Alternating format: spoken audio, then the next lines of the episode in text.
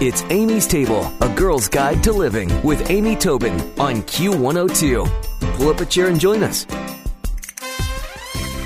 After earning a Master's of Social Work from University of Cincinnati in 2001, Julie Lingler spent three years at Cancer Family Care, helping cancer patients and their families navigate life-threatening illness. In 2005, she established her own therapy practice in Blue Ash, focused on helping people heal, improve, and strengthen their relationships. Since then, Julie's worked with hundreds of individuals and couples, helping them recover from infidelity, manage remarriage and co parenting, reconnect, and find joy in each other again. You can learn more about her by visiting julielingler.com.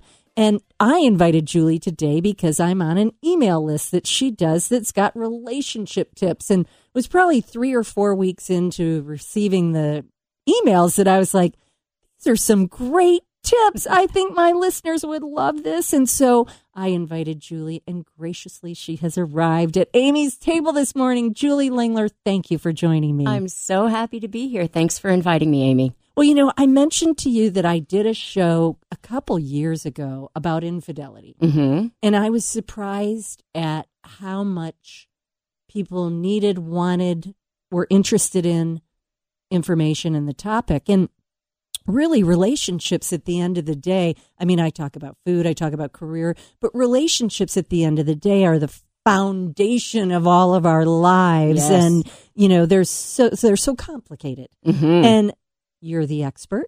I thought you know let's let's talk about this. And and i guess let's just jump right into why do most relationships fail? What is the cause Well, if you take affairs and abuse off the table, because those are two that are really pretty clear cut and obvious. You have an affair, there's abuse, it's unlikely the relationship is going to last. If you take those off the table, there are some really common reasons that are less um, obvious, more subtle, more nuanced that people don't even think about. So, for example, one of them, and it's a big one, is holding your partner accountable for not meeting your unvoiced wants, needs, and expectations. So, essentially, expecting them to read your mind and holding them accountable when they don't read your mind and believing that means terrible things about your relationship when probably what it means is they didn't really know what you wanted needed in the first place. oh my god so first of all get out of your head Get out of your head. I want to ask you, is it mostly women who do that or do men do it too? It is more women than men, but men do it too. Um, but women, we we assume that men think the way that we think, and Yeah. they don't. They're much more, generally speaking, much more concrete. They need clear expectations using clear words, and we, as women, with each other, tend to drop hints, and we're sort of um, subtle about what we want, and men don't get that. And so we think we're telling them what we're looking for in a relationship, and they are clueless because we're not saying it in very clear words. And we hold them accountable for that and um, level consequences in the relationship for them not knowing what we wanted them to do in the first place.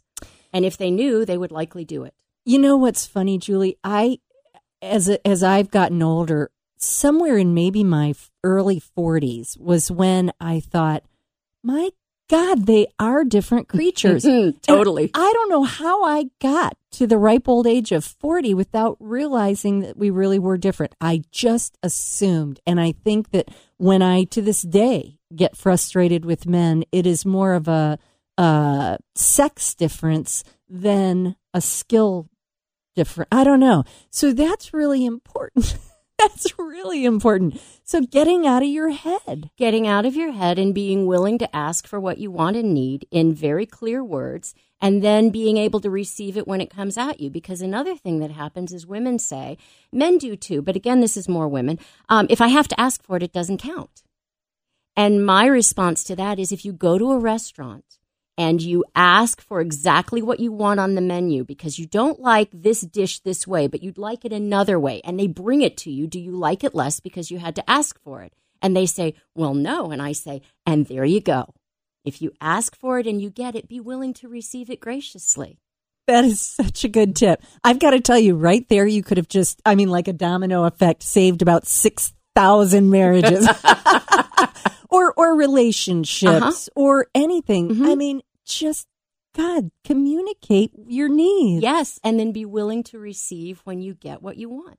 So tell me about that. Be willing to receive. Do you think that there's often a side of the relationship, uh, either the man or the woman, that that then can't receive it? Yes, I think that that is a challenge that people have is some of us are very good at giving and some of us are not very good at receiving. And if you've been in a relationship for a while and you've been wanting things from your partner for a while, and this goes for men and women, um, you've been wanting things from your partner for a while and they start to give it to you, oftentimes there's this too little too late philosophy that says, okay, well, that was not exactly what I wanted, or that came six months too late, or you've got to do 17 more of those in order for it to register.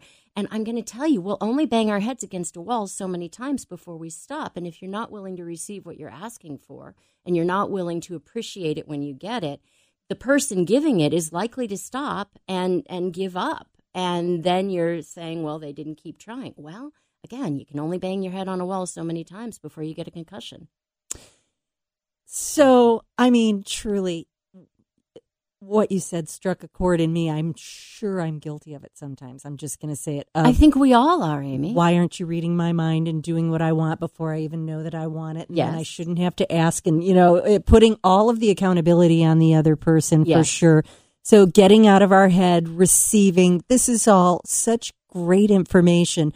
Are there, can you give a, like a concrete example of how someone could – take baby steps into their daily life. You know, is, I mean, I'm trying to think what would be a thing with couples, um, whether it's how they spend their time. Okay. How can you give somebody a roadmap to success if if she's like he never wants to do anything, we never go anywhere, nothing ever? what's a way? What's a strategy? Well, I think another reason that we were going to get into and you just you just brought this up is we often have the habit of saying what people don't do assuming that they will then know what we want them to do. And one of the things i say is the absence of a negative is not the same as the presence of a positive. and so i quoted you on that this morning. Did you?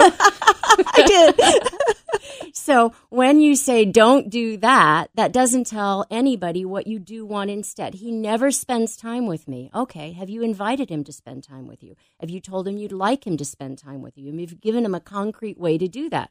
This goes for men and women. She never wants to do anything I want to do. Do you invite her? Do you enjoy time with her? Do you try to find things that she wants to do?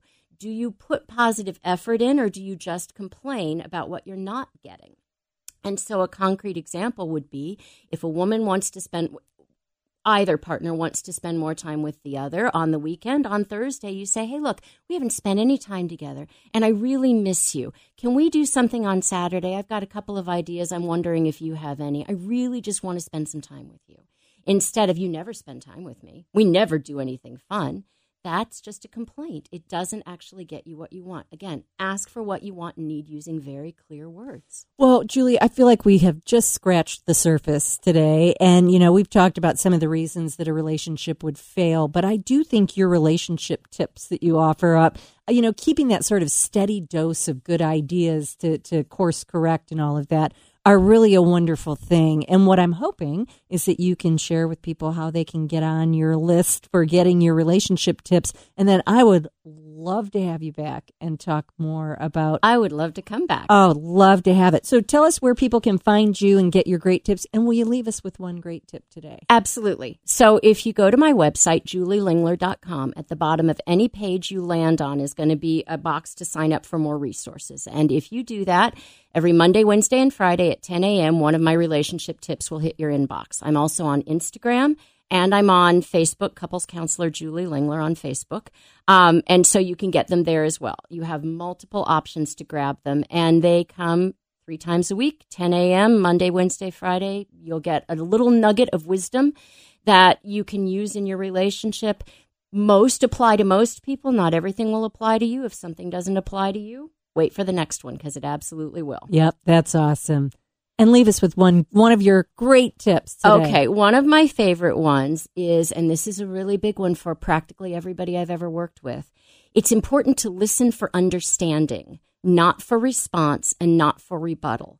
If you can feel heard and understood, and if you can really understand your partner, that doesn't mean you have to agree, and that doesn't mean that you have to to follow what they say. But if you can really feel heard and understood and validated, that's so important in a relationship. And most of us listen, creating an argument in our head or a response in our head as the other person is talking. It's really important just to be present and listen for understanding and show that you understand by feeding it back to them and have them do the same. And now you feel held and valued and cherished in a way that you didn't before.